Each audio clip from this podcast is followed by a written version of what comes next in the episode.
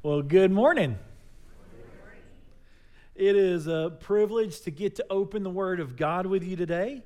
Um, we're going to be continuing our series in 1 Peter, Living for What Lasts. We know that the only thing that lasts is the kingdom of God and the work that we do um, in advancing His kingdom here on earth. Th- those are the things that last.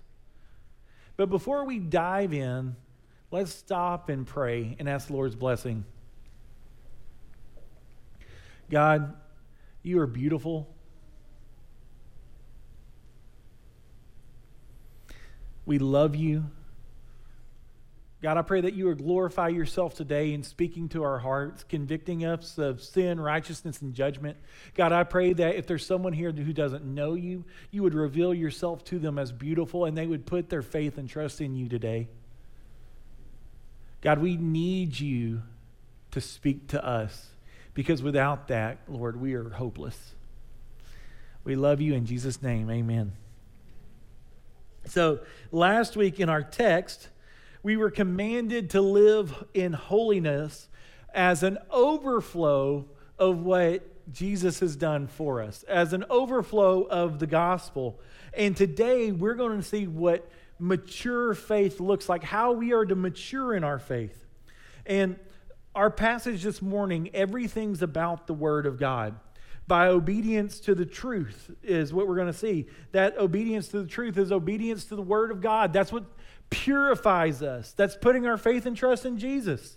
The Word um, is the thing that will last forever.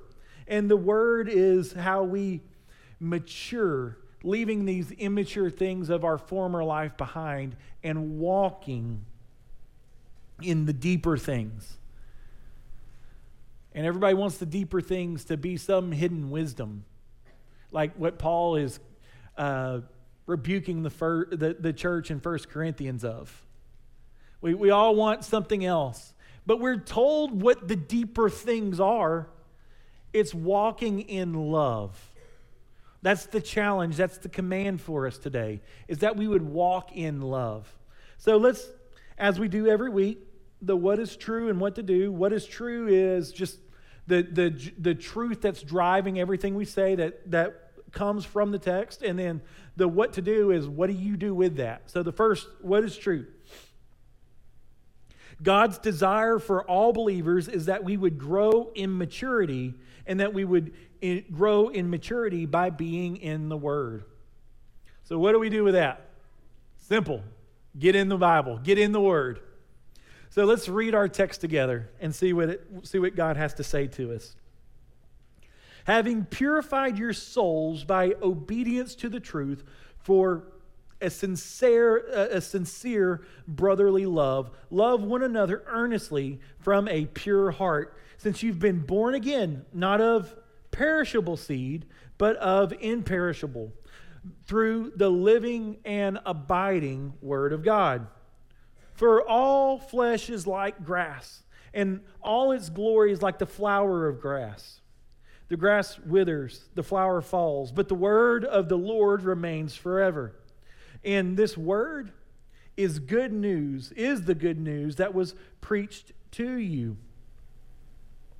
So, put away all malice and all deceit and hypocrisy and envy and all slander, like newborn infants, long for the pure spiritual milk, that you would grow up into salvation, if indeed you've tasted and seen that the Lord is good. May the Lord add blessing to the reading of his word. So, the, the first thing that we're going to look at is in verses 22 through 23, and we're going to see that the word transforms. So if you look back at verse 22, what does this word purify? What, what does purifying our soul mean? What, what is that talking about? That is that is that our actions? Well, if that's the conclusion you come to, that it just can't be certain uh, the certainly not because that would put us that would put our interpretation at odds with the preaching of Jesus Christ, as well as what Peter has already preached to us that we are saved by the gospel, by faith, not by works. Your soul is purified because you've believed in the truth of the word. Your soul is purified because you've obediently submitted your life to the truth of the word, to, to the king in the word, to, to the gospel message. This belief and submission to Christ is salvation, and that is how our souls are purified. One of my favorite illustrations on the, the filth of the human soul I think comes from Chuck Swindoll. Jordan tells me every time I give the illustration, I give credit to somebody else, but I think it's Chuck Swindoll. Um, and it goes like this If sin were blue, I'd be blue all over. If you looked into my mind, you would see thoughts filled with hate and malice. If you cut into my heart, you would find lust and greed pumping through it. If you looked into my soul, you would see the blue stain of sin everywhere. We've been born into sin. We're all totally affected by sin. Romans 3:23 tells us that all have sinned and fallen short of God's glory. If sin were blue, we would be blue all over. Because of the fall, we are totally affected. Now, I'm not all saying we're as bad as we possibly could be because I can think about how I could be a lot worse. But I'm totally and deeply affected by that sin nature. When, when you submit to Jesus, the Holy Spirit, He comes and He purifies your soul. He removes that stain of sin before the eyes of God. Now, we still have the sinful nature, right? Because if you're a believer, you know you still sin. And if you don't acknowledge that you're still sinning, you're probably sinning about lying to yourself about sinning, right? We still have that sin nature, but we've been given a new nature. The Holy Spirit comes and indwells us. And when the Father looks at us, He doesn't see us in our sin. Instead, He sees us in the righteousness of the Son of God. We've been purified. And when you think about this, this, this idea of purification, when, when God, when, when the Spirit comes into you, we are given the actual, the actual righteousness of the Son of God. It's a gift, it's given to us. Um, Jesus clothes us with white robes. It talks about that in the New Testament. And this, this clothing with a right, white robe, it represents his righteousness and his purity being given and being, being put on us. Uh, Ephesians 5.25, one of my favorite passages, talks about it like this. Christ loved the church and gave himself up for her that he might sanctify her, having cleansed her by the washing of the water of the word so that he might present the church to himself in splendor, without spot or wrinkle, or for the illustration, without stain, or any such thing, that she might be holy and without blemish. On that day of judgment, we're all going to stand before the Lord, and you're either going to stand before him stained by sin or standing in the righteousness given by Jesus Christ. And if you want that righteousness, Jesus says, Come to me today. Put your faith and trust in me today. Confess your sins, repent. And on that day, he will present you as holy and without blemish. So the, the word bring, is the transformative power. It brings the transformative power of the cross that will change lives. And only through the power of Christ can we love like what is presented here when we are walking in holiness as commanded in, in 1 Peter 1.15, that not only are we called to holiness, but we're called to love. Those things go together. There, there's no, like, I'm holy, but I'm not loving. That's not a thing. Holiness and love are connected. Part of God's personality, part of his attributes is that he's loving. God is love, God is holy. And we are to walk in holiness and we are to walk in love. Look at your text again, it'll be on the screen. Having purified your soul by your obedience to the truth, we define that as, a wor- as the word, the, the story told of the gospel, for a sincere brotherly love, love one another earnestly from a pure heart Believers in God are redeemed from that empty old life. We're redeemed from any guilt in our past. But we're, we're redeemed to do something. We are bound to the Lord and we are bound to one another. The call to love one another is grounded in God's previous commandments to walk in holiness. God's word transforms us, it cleanses us, and it matures us to walk in this life of love. This love here is presented, it's the Greek would, would it's this familial love. And we translate it here as brotherly love. You know, the city of Philadelphia, it's the Greek word. It means brotherly love. That, that's the word being used here. And we are to treat all believers in the household of faith with the care and affection that you would a family member. Peter says to love is to be sincere and genuine without pretense. This, this is a love that is unwavering from a pure heart and without hypocrisy. Again, what's the, what's the context that this is all being written in? Well, these Christians, for, for loving Jesus, were being persecuted, whether they were losing their businesses or their homes, or they were losing loved ones at the persecution of the Romans and the Jews. And these people had real physical needs. They needed places to stay, they needed things to eat. And he's telling the church treat these people like their family members. And love in this situation looked like meeting physical needs. But not just that, Love for us looks like meeting spiritual needs. Love looks like meeting spiritual needs in prayer. And church, can I help you on how to pray for people? Like if I'm if I'm praying for one of you, like, God, please be with them. What is that? Intercede. Think about who they are, what they need, what they're going through. Inter- you get to grab a hold of the hem of God, uh, uh, of his garment. You get to approach the throne of God in boldness. And our prayer for one another, and I'm rebuking myself, is God, please be with them. Our God listen, our God, our God listens, our God hears, and our God knows. Also, we're to speak truth. Love is to speak truth. And how do we speak truth? By building one another up, by proclaiming the glories of God and proclaiming his gospel to one another as believers. That's, that's speaking truth, but also when a brother or sister's in sin, you got to go speak truth in love. Meeting love is meeting physical and spiritual needs in church, I can say this with all sincerity as I've been here for nine or 10 months. I don't know. I'm not counting good. I've been here for a little bit now. I love how you love. And I think the kind of love that I see displayed among this body is what's being praised in this passage.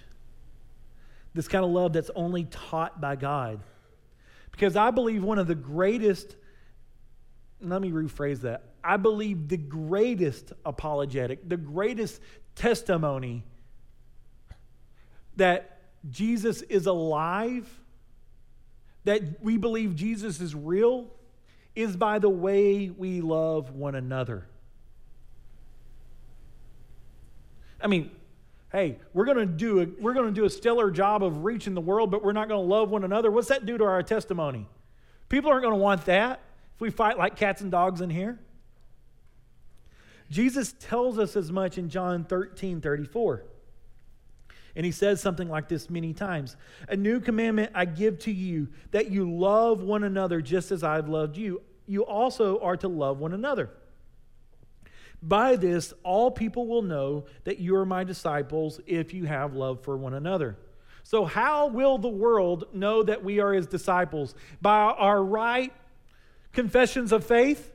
Do they care? No. They will know that we are his disciples by the way that we love. The church growth movement creates this a lot of them, you, you, they, they have love plastered all over everything, but when you really look into it, you'll find that that love they're calling for is quite hollow. It teaches um, to do all these large events. Uh, the pastor has to be clever, more clever from week to week uh, on his series. Um, they, they, if, they're, if they're preaching a series during March Madness, they'll build a, a a literal basketball stage on the court to draw your attention, like somehow that you need somebody to snap at you to make you pay attention. Treating us like children just to draw us to church. You see them raffling cars off, dropping 10,000 eggs at Easter from helicopters, and making sermon series that, that are based off of movies and trying to tie Christian themes to it. That stuff's empty.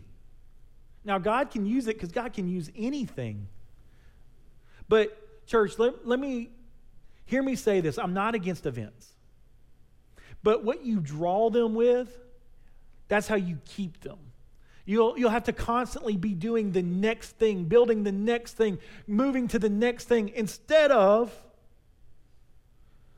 what we do being based on the Word, based on praising God, and based on love. What happens is that these churches trade their theology for theatrics.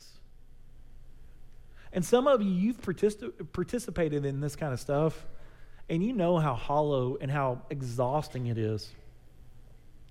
This experience based culture, that is the theatrics over the theology, it can't hold the weight of life. sin, suffering, pain. That's why God has given us the body to reach in and to love each other well, to grow each other in maturity. You see, youth, youth that, that, that start in the littles and grow, go all the way through, that go, go to church uh, across all denominations in North America, they leave the church post graduation at a rate of 80% and we think, oh, we lost them. We, we, we, we lost them after uh, high school. No, you never had them. It's because we've built these things on, on support systems that can't handle. The only thing that can handle the weight of life is the Word of God, the Holy Spirit. We're not giving them the sustenance of the Word that they need. We are to produce ministries from a place of longing for the Lord in the Word, longing for the pure spiritual milk. We are to make disciples. This is what we're this is what we're trying to hone everything we're doing around. Making disciples, teaching them all that Jesus commanded. That sounds a lot like somebody, doesn't it? Matthew 28, Jesus says, Now go unto all the earth, the preacher, the missionary, the, the smartest guy in the church. No, the call is to every man, woman, and child in the church to advance his kingdom by making disciples, teaching all that he's commanded. And we have to be in the Word. Our people, your children, your family need the pure spiritual milk of the word or they'll be malnourished. The draw of the church is worshiping the Lord. When God in the Old Testament was asked by Moses who he was, who he is, he defines himself as one who is jealous for his glory. That's what Moses gets jealous for his glory. And when we take it off anything but the word that's making much of God, we begin to make much of ourselves. He's jealous for his glory. He wants to be communicated to and with. So, these ministries that we need to produce they look real ordinary. And it's beautiful. The ministries that we need to produce look a lot like you finding a brother or sister in Christ who's growing in the Lord or who's struggling, and y'all make a regular occurrence of waking up before work, finding somebody to, to take your kids where they need to go, and devoting some time in prayer together, or walking somebody through the Word, or teaching a Sunday school class, or allowing a home group, a community group to meet in your home. It looks very ordinary, but at the very ordinary, that's when we start seeing God begin to move. We all watch and know how terrible the world feels when we watch the news, right? It, it feels bad right now. And if we were to produce ministries that were full of where, where, the lost would find, find a community of believers who walk in sincere love for one another that's based on the word and lived out through the power of the Holy Spirit, that's something that would draw people not the flashy. And if you're new here, you may not know it, but God has been doing something in this place. Our church has been experiencing dramatic growth, and we are trying our best to adapt and follow the leading of the Lord um, as He brings the growth. And it's exciting to be a part of, and now you get to be a part of it too. So far this year, we've seen over 30 people baptized. We've seen over 70 people, uh, whether by statement of faith or baptism, join the church. And I love it because it's not at all about what I'm doing, it's what God's doing in you. Of the people I've shared the gospel with, do you know how many of them accepted the Lord? Zero. That means you're sharing the gospel and people are believing. Of the people I've invited to church, do you know how many of them have joined? Zero. I might need to work on my interpersonal skills, but God is moving in you. God is moving in you, doing the ordinary things of loving your neighbor, participating in your schools. And it's, it's been radical, and we've seen God change lives. When, when I get to talk to new believers, or not new believers, I'm sorry, new members, I ask what made them want to join the church. Normally, I, I, I get a chance to talk to them, and that's what I'll ask them. And they, more than not, they say it's because of the loving and inviting nature of the body. Now, it would be nice if more often than not they said, man, that preacher, no. It's better that it's because of the love of the body. Your love that is overflowing from God to one another and to our community is the apologetic to this place, to China Spring, that Jesus is alive and working in this place by the way that we sincerely love one another. And I talk to you guys, and I know I, I love talking and hearing how ambitious you are for the kingdom of God, whether it's in the high school or whether it's starting a mission or whatever it is. You are ambitious for the Lord, and I love it. And we, we talk here about God sized dreams. And if you're new here, a God sized dream is a dream that's only big enough to happen if God shows up and does it himself. Not, not things that is like, man, I think I think this guy over here is smart enough. I think we can build something around him. I think if, if it were to happen like that, who gets the glory? We do. And we didn't really have to depend on the Lord. But God sized dreams are those things that you're dreaming, you're praying about, that can only happen if God does them. And I think we've been seeing many of these God sized dreams come into reality. And I, I love how Peter, he's constantly bathing us in the gospel as our motivation on why we are to, to operate in holiness and we're to operate in love. Let's look at 33, or 33, 23. And we're going to see born again by the living and abiding word. Since you've been born again, not of perishable seed, but imperishable, through the living and abiding word of God. We are to live and love for one another with, with sincerity. And the only way that we can do this is because we are now born again from that living, abiding Word of God. Born again is, is one of the ways the New Testament talks about salvation. It's synonymous with salvation. And this, this, this new life can't be earned. Like, we did not earn birth. Like, we, it just passively happened to us. We, we don't earn our salvation. Jesus Christ earned our salvation through his death, burial, and resurrection. And by faith, we are born again. He brings new life into us. we and we are born of an imperishable seed. And what is this seed to this new transformed life? Peter tells us the living, abiding Word of God.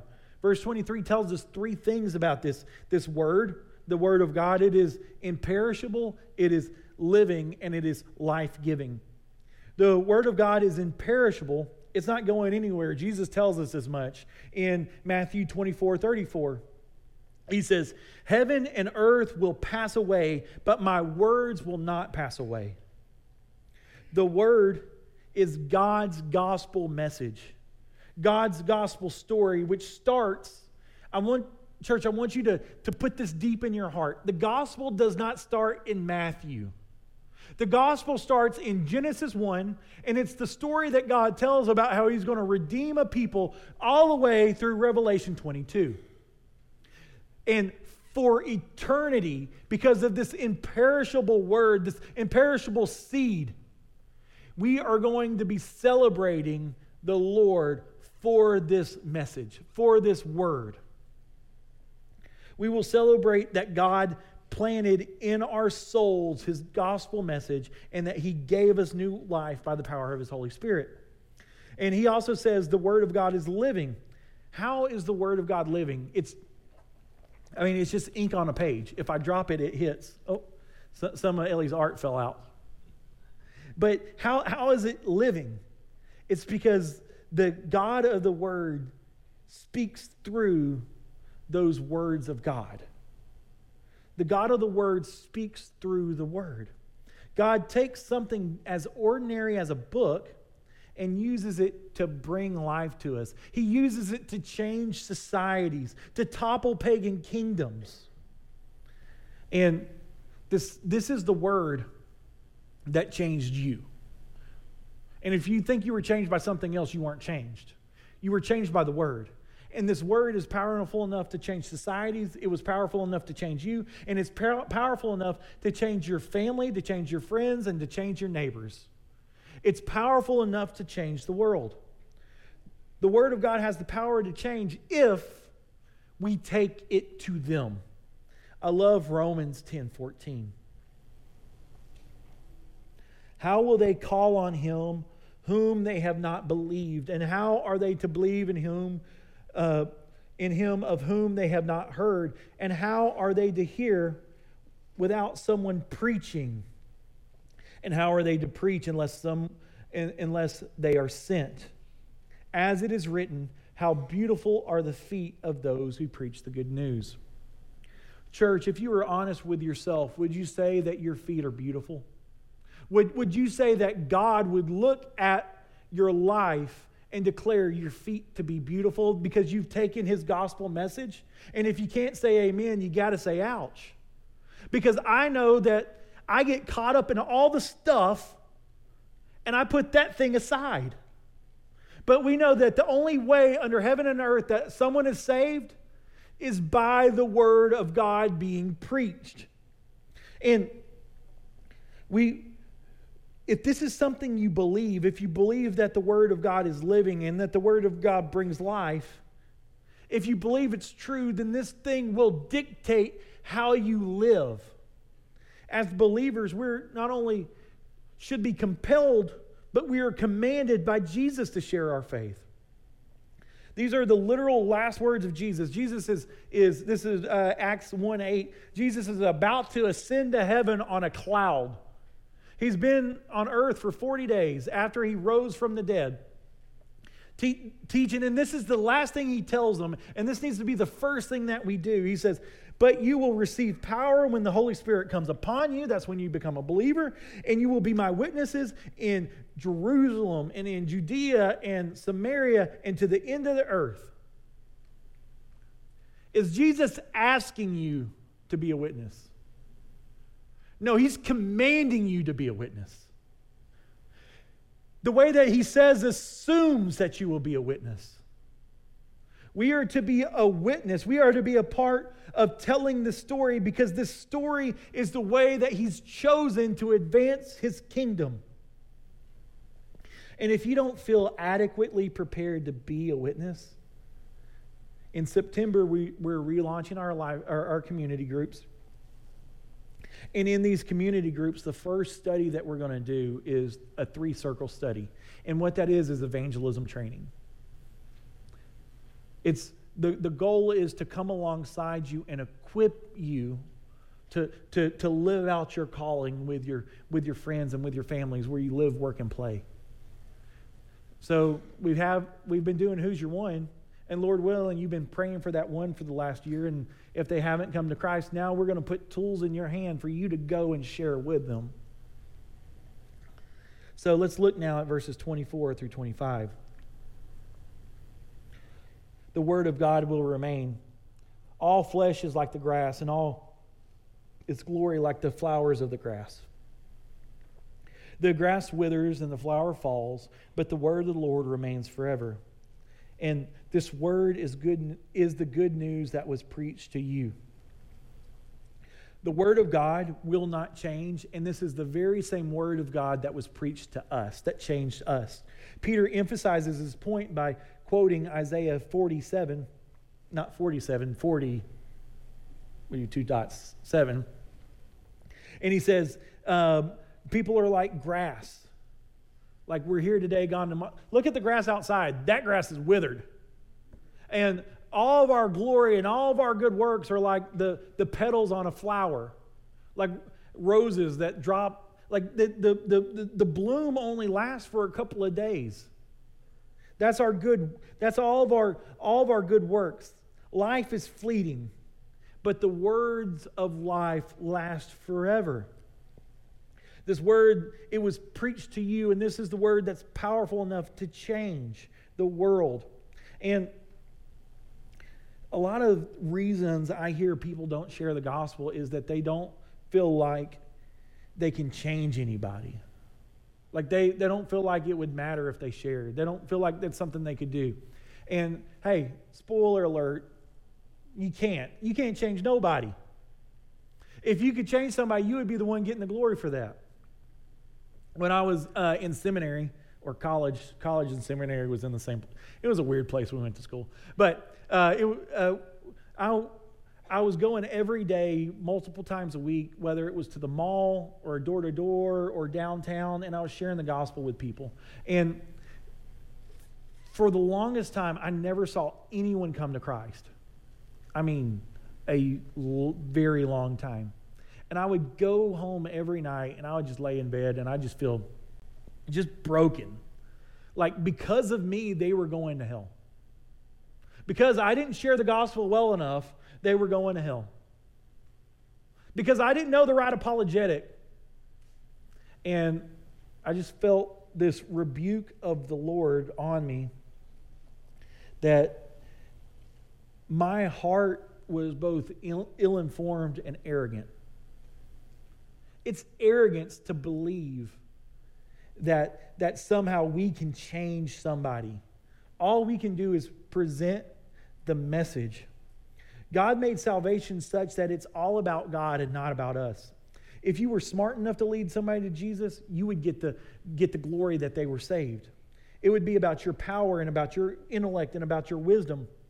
And often we confuse an individual who is polished for an individual who has power. And I'm one, one thing that keeps people from sharing the gospel is not feeling like they have all the answers, all the apologetics. I'm going to tell you, I've listened to a lot of apologetic debates. I've been a part of apologetic debates. I've learned the apologetics. And you know what I've never seen once? I've never seen anybody come to Christ because we made some glorious argument for there being a creator. The gospel is the power to save. Now, don't get me wrong, those things are good. Like, um, I think those things operate as stepping stones. Like, oh, yeah. I went from not thinking it made sense that everything came from, from a creator to now I think that makes sense. I mean, it's stepping stone, but that's not what changes somebody. What changes somebody is the, is the, the gospel presentation that Jesus, through his, his life, death, burial, and resurrection, has brought salvation to the world. And that's what I've seen people changed by. And I can tell you, this is just, I guess, the Lord humbling me. But more often than not, whenever I see somebody come to faith from a, a during a sermon, uh, it's at the one that I'm preaching where I'm like, this is bad. Like, I, I'm acknowledging that this is bad right now. And I can see on their face that they acknowledge that this is bad right now. Tell you what, I'm just going to pray and we're going to end this thing. And that's whenever I see the Holy Spirit move on somebody often. He's using my weakness. He's using folly so that I don't think that I, I don't think it's, it's something in me, in my ability to speak or think, because it's all about him. Often in my personal evangelism uh, encounters, the, where I'm stepping all over my tongue, and it's like, all right, this guy's ready to be out of this conversation. and offer an invitation. They're like, yeah, no, I would like to bleep. It's like, how did that happen? It's all about the Spirit of God working. So if you're here today and your reason for not sharing your faith is that you don't feel like you could change somebody, I want you to hear this rebuke. Not to be, not to be ugly, but the rebuke is that that is arrogant. It's arrogance. It's you're, you're worried about you, you're not worried about God, and you're not worried about that lost person. It's arrogance. Humble yourself and say, God, do what you will, I'll be your messenger. I like how Paul says it concerning um, what we share in 1 Corinthians 1.21. He says, For since in the wisdom of God, the world did not know God through wisdom, it pleased God through the folly of what we preach to save those who believe. Verse 22.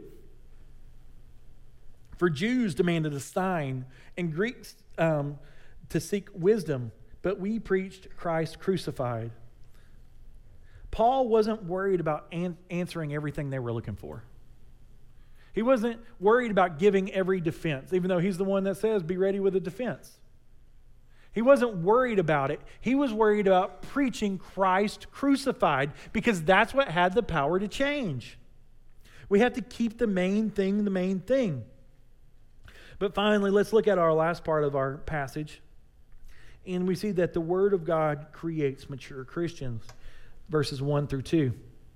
It says, So put away all malice and all deceit and hypocrisy and envy and all slander, like newborn infants longing for pure spiritual milk, that by it you might grow up into salvation, if indeed you've tasted that the Lord is good malice, deceit, hypocrisy, uh, hypocrisy, envy, and slander, they all stand in total opposition to the command of holiness and to the command of love. Verse 22 celebrates those who walk in holiness with love and sincerity and a pure heart. And the danger of Christians walking in deceit and hypocrisy is that these are the very attitudes that suck the life out of Christian fellowship. And what I mean is, when we've all done it, when we're trying to keep that facade up of godliness and spirituality, like we've got our families and our lives all together, and we're not willing to show anybody a chink in our armor, when we, we, we strive to create these seemingly impressive Christ, Christianity, when we do that, we kill Christian community because what we, we start competing to look holy instead of actually being holy. People who need help, what they'll do is whenever they see us acting this way, they'll start the competition as well, trying to keep up with the Joneses. And they'll, what will be produced in them is some sort of plastic, not real Christianity. Instead of finding healing and transformation and maturity, and, and instead of all of us collectively being about the work of the kingdom. And we've all been a part of churches like this, haven't we? You know how you know that you've been a part of it? It's whenever you've done the thing. Like I've done it. I, I and I'll probably do it this week to somebody where, where I'm I don't want to answer the question. I don't want to I don't want to be vulnerable. And so what I do is I just act like I got it together. That's fake. That that sucks the the the the life-giving nature of the word out of the body. This fakeness and the spiritual one upmanship must die, or true loving Christianity, true loving community will never prosper. The kind of community that will change this community. This fakeness preaches that you have Jesus out of choice and not out of necessity. What I mean, choice, not necessity, like I need Jesus or I'm going to hell. This fakeness says, I kind of got it together, but I like Jesus too. I, I can do this on my, no, uh, on my own, but I love Jesus. And here's the thing if, if you don't really struggle, if you don't really see yourself in sin, you don't need Jesus. What you're really saying is, I'm my own Savior because I'm lacking in nothing. If you aren't flawed and you can't be broken, what do you need? Hypothetical sinners have a hypothetical Savior. But when you're real about your sin, when you see yourself as a real sinner, there is a real Savior ready to embrace you with open arms. We're flawed, we're broken people in desperate need of a Savior. Let's quit pretending like we have it together. On this side of the cross, we still need Jesus. And for those people on that side of the cross, we need to show them that we still need Jesus. For, the, uh, for our brothers and sisters on this side of the cross who are believers too, they're struggling. You know how you know they're struggling? Because you're struggling too. And they need to know that we are a broken people in need of a Savior and in need of love and the body of Christ to come along so that we can walk in the victory that is promised in this life. Jesus is not our sidekick, Jesus is our Savior. He's the one that conquers our problems. Look at verse 2. Like newborn infants longing for pure spiritual milk, that you might grow up in the salvation, if indeed you've tasted and seen that the Lord is good.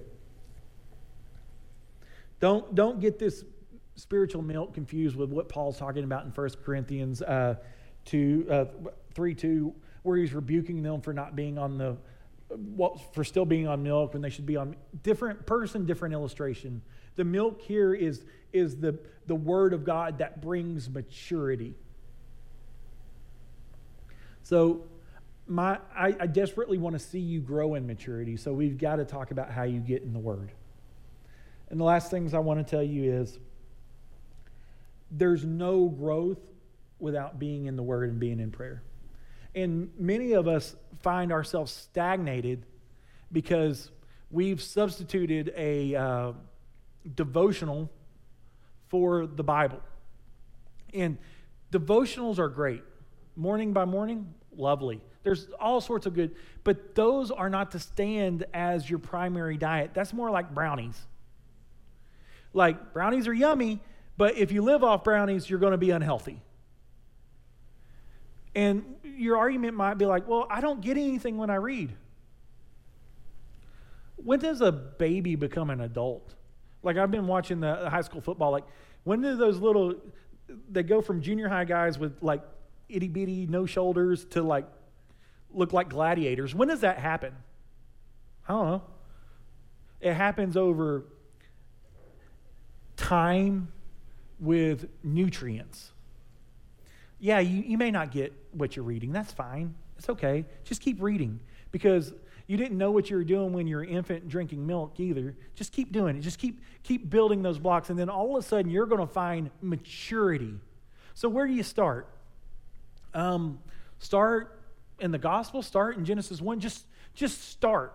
It's kind of like, uh, you know, a lot of people don't start working out because it's where do I start? And they, they it's like, well, I can't do 78 pull ups or uh, one of those gladiator runs, so I'm out. Just start. Just start. And, you know, there's all sorts of things that are good. You know, find some sermons, find some podcasts, find, find some things that are, are teaching the pure spiritual milk, but do not negate your time in the Word because that's where the Holy Spirit is going to do work in you. So that's, that's my call to the church. It's simple today walk in love and be in the Word. If you're here today and you don't, don't know Jesus, I'm going to be standing right here. I'd love to have a conversation. I'm not a used car salesman. I'm not going to try to talk you into it. I'm just going to tell you about what it means to have a relationship with Jesus. But I'm very grateful for Brandon and the worship team. I don't know that they, any of them have heard this song, but I asked Brandon this week that we would end with an anthem called They Will Know um, We Are Christians by Our Love. And as you sing this, sing it to God and sing it to one another, declaring unity and love. If you will, bow your heads with me.